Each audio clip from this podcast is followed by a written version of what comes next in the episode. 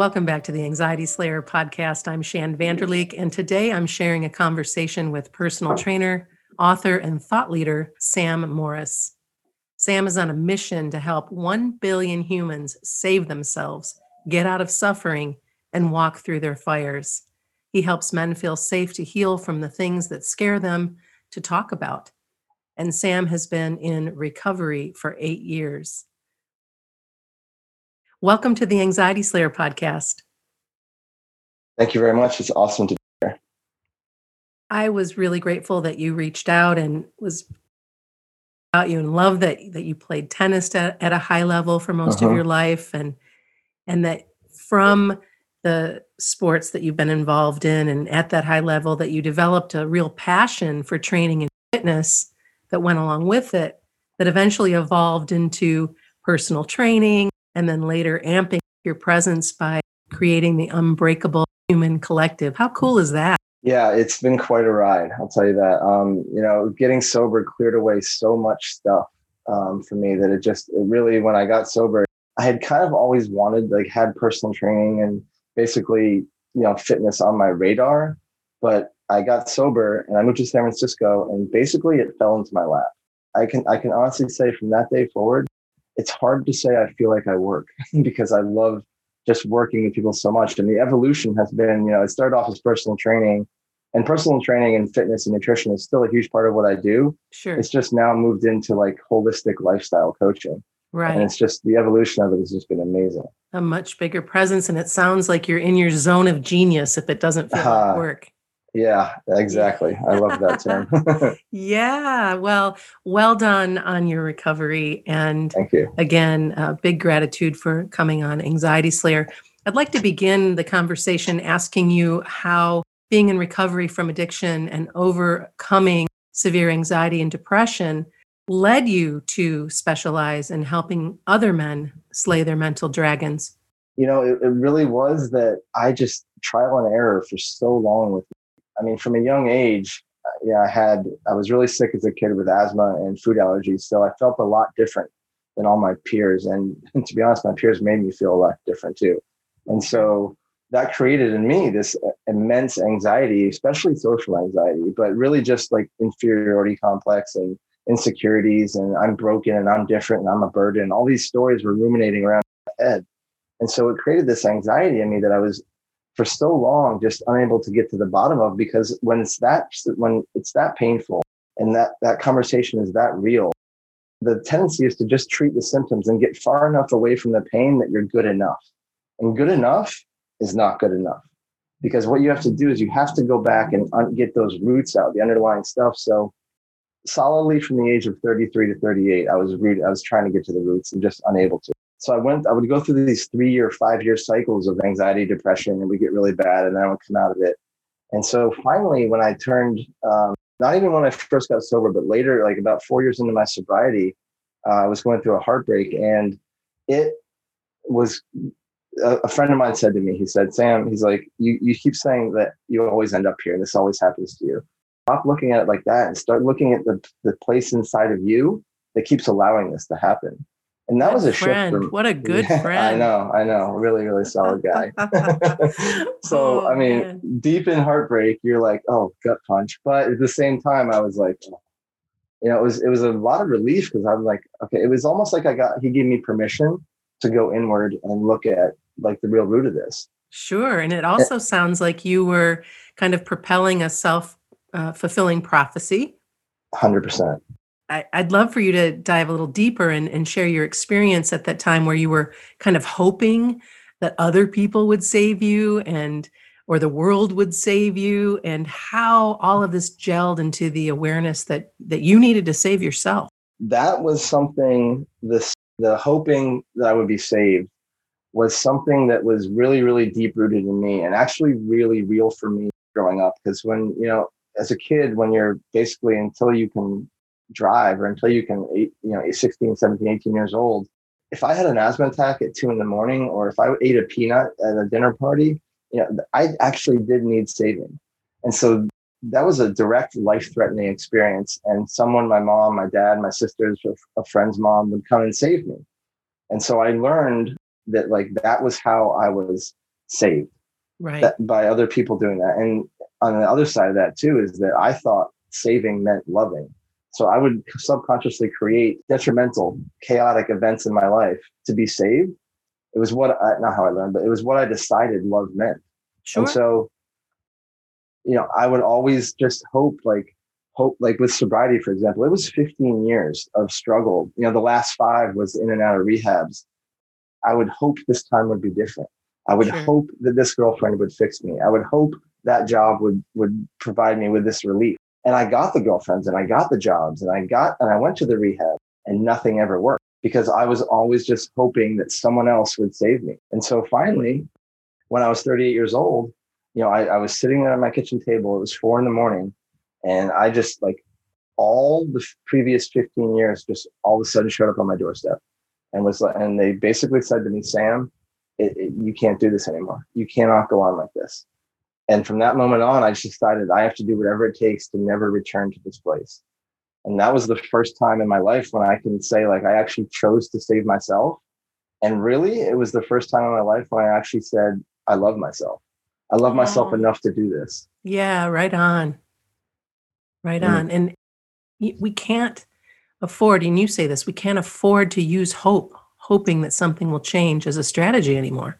No, we can't. We can't. You know, hoping is a settling, low energy, low vibrational uh, place to be because when you ho- hoping does serve a purpose. You know, hoping's that trigger. It, it triggers you into action, and it's funny because hope and worry are actually the exact same thing when you look at it when you break it down. Because worry, if it does its job, if you worry about something and then you go do something about it, worry did its job, and thank you very much. See you Yeah. next time. Hope Sure. is the same way it, but, hope gets romanticized in, in movies like hope floats you know? They don't make m- movies about worry floating right? Because worry gets vilified because it's like you're a worry wart. So yeah, yeah. um, but when you look at it they people get caught in worry because worry is actually really comfortable because it, it tricks your biology and your energy into thinking that you're doing something about what you're worrying about but really you're not.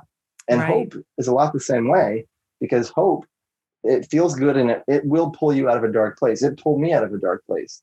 But that was the end of the the useful life the the uh, shelf life of hope is that it pulled you out of that dark place and now it's on you to do to action to believe in yourself to love yourself enough to take action.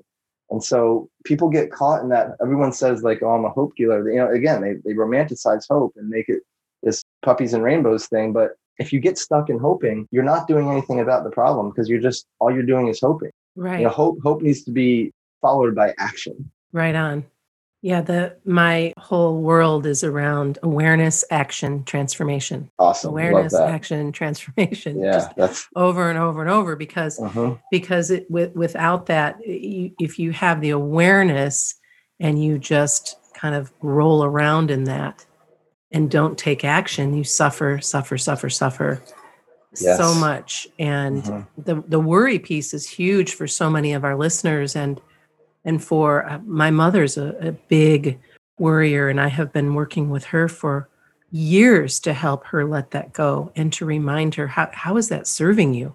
Mhm. you you are in the the final chapter of your life and you're going to waste it worrying about things you can't control anyway?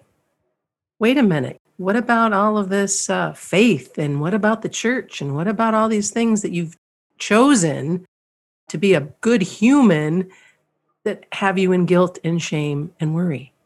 Mm. and and watching that is is tough but also seeing her bust herself and you know catch herself and yeah. and try to switch things up is cool because that's been ingrained in her her whole life. And i've noticed that a lot of women and and probably men too uh, in that age group that's where they go they worry Yep. i'm Yeah, I so think glad that- i'm so glad we're talking about this Me too. I love this topic. I think that, that that you know a lot of that comes from worry. Might have been the only option at that in that generation from that generation, like because it's a lot of like don't talk about your feelings. It's a lot of man Right. up. It's a Suck lot, it up, especially yeah. suck it up, throw some dirt on it. Um, and so like when you hear that over and over, you know, basically worrying is there is value in that you know get do the work kind of Yeah, that of that but there's also if you get told enough as a child as a kid growing up like no your feelings aren't valid you know you have nothing left to do but worry Right.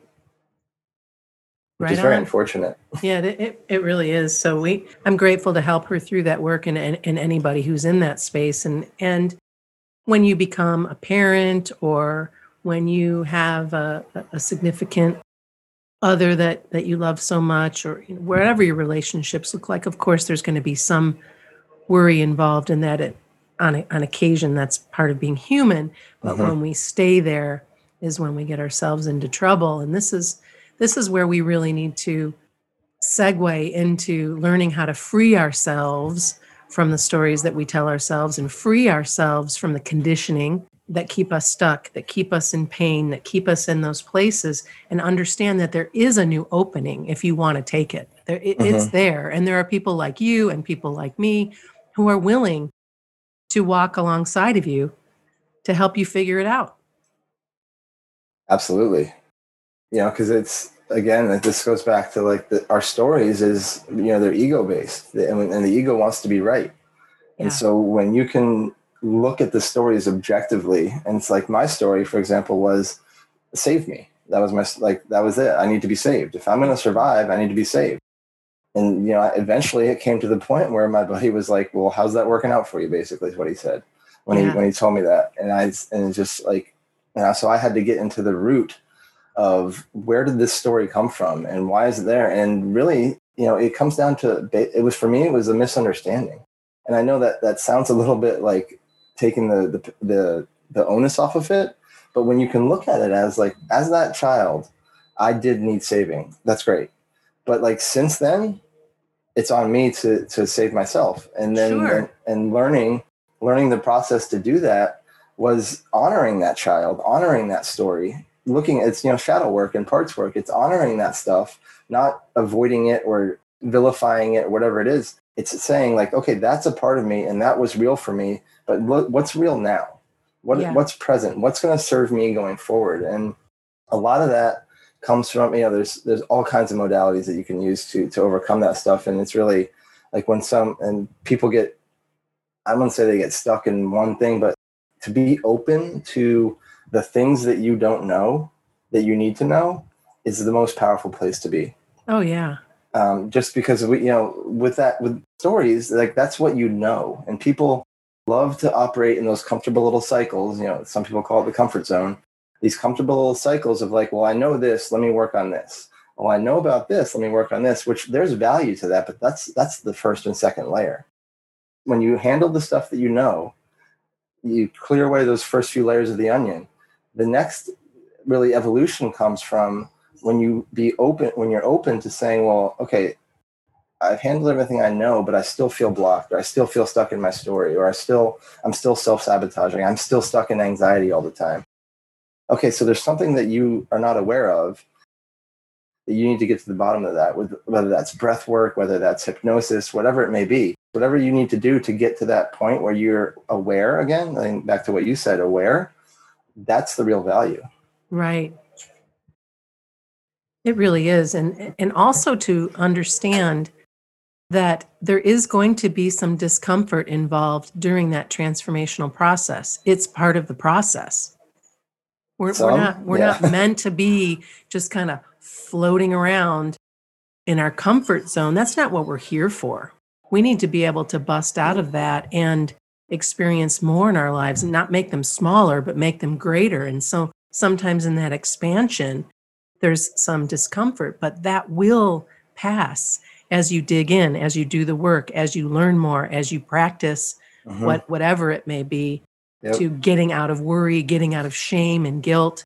The place that I used to go to years ago was guilt and shame Mm. guilt and shame because when Mm. I was a young one, I was reckless as hell.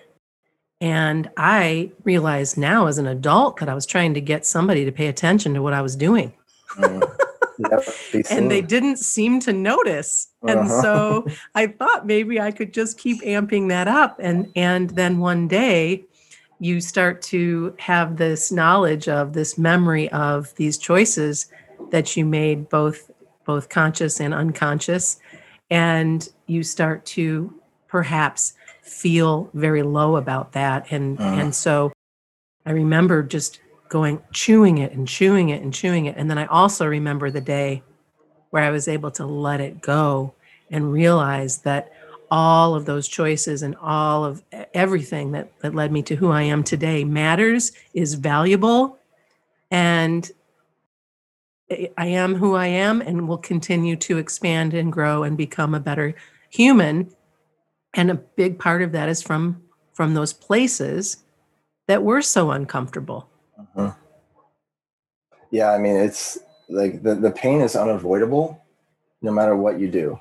Whether Right. you try, if you try to avoid the pain, you're going to end up being in more pain. Yep. Um, and that's like where, like, I, I made, a, I did something on Instagram the other day about like choosing safety is not that safe because when you choose that, when you choose to like try to avoid all that pain and, and think you, you're in control and hands on the wheel, you're, you're, you're very rigid. And really what, what, co- what freedom comes from is being flexible and being willing to look at that pain, being willing to sit in the pain because th- this the sooner you sit in the pain, the sooner that you're gonna again, you talked about expansion. The sooner you contract and sit in the pain, the sooner that you'll be able to expand and enjoy the stuff on the other side of the pain. Tell us more about the Unbreakable Human Collective and your mission to help 1 billion humans. Yeah. So um, yeah, the, the Unbreakable Human Collective. You know, it kind of came. It was kind of birthed back in the beginning of the quarantine when, you know, I kind of just realized pretty quickly that like we are a collective. You know, the human human human race is a collective of people, and you know, there's, there's a, the as the collective, we all need to look at ourselves to to raise the vibration of the collective. And so, when if I can impact one billion humans, and by by the process there is that um, you know I do men's work, so um, I coach a lot of men, and I do corporate culture consulting, and so that's that's a big reach right there. But um, the Unbreakable Human Collective, if I can help men, let's say it's a a 40 year old husband, father of three, that means right there I'm impacting five people the husband, the wife, and the three kids. And then from there, you know, they say that if you impact, if you if you do the healing work and find out what's what's going on and, and where you need to heal and look at your traumas and your stories and and why things are happening for you, you can heal up to seven generations in front of you and seven generations behind you. To be able to have the ripple effect by helping these men overcome these things, to be better husbands, better fathers, brothers, sons, employees, coworkers, owners, founders, whatever it may be, um, the radiation effect of that is is going to be my one billion human impact through Oh, the Unbreakable yeah. Human Collective. Oh yeah, and and healing the divine masculine is such a Mm. big part of what needs to be done. And I love that you're talking about healing forward and back seven generations. That's a big part of my work as well. Is Yeah. understanding that and doing the work that we do through the different gateways in our lives and with witnesses and every person who chooses to do their work really does impact an entire community Mhm. it's just astounding and and how exciting to know that to really understand that oh man really not only am i going to be in a better place but the people that i love are going to be in a better place when I realized that it wasn't, you know, this is a shift from a victim mentality to, you know, a saving yourself mentality. Is that you know, for a while I was a victim of why is all this happening to me, and this is the external locus of control, and this is this is saved me. When you can shift into that and and and kind of look at it as like, no, you're the warrior. You're not the victim. You're the warrior. Stand strong in your warrior archetype, and be the warrior that your family needs. To the guys I work with, I say, be a warrior, but don't be at war. Yes because when you when you can stand in that power you just totally made me think of a of some work that I was doing many years ago when I was going through an initiation and and my my teacher at the time said you can stand down. You Mm, can put down your sword and shield. You you Mm. you can. Because my inner child was absolutely I, I think I was an adult by three years old and to learn to just exhale and put it down to still be in that strength be in that power but just set it down to not So- be at war to be the warrior not at war i love that thank you mhm, you're welcome there's a lot of power and strength in surrendering that fight. Oh, there sure is. What I launched this year was called the Conscious Warrior Brotherhood. So cool. it's a it's a community that I'm building of men. We get together every week and we talk and we just basically it's what I've learned about my purpose is that I'm here to hold space for men to heal from all the shit they don't want to look at and talk about that society doesn't let them talk about and feel and see. So I've created this container where these guys can come and basically, if it's something that bothered them when they were five years old that they've held in for 40 years, come to me and let's feel, let's heal that.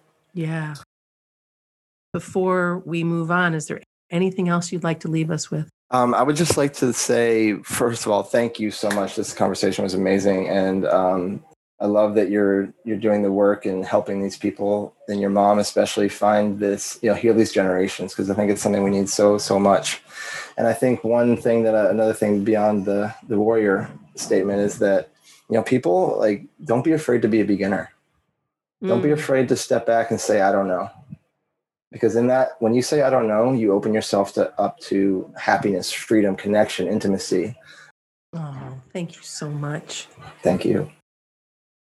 That was sam morris. You can learn more about sam and all of his offerings including the unbreakable human collective at samgibbsmorris.com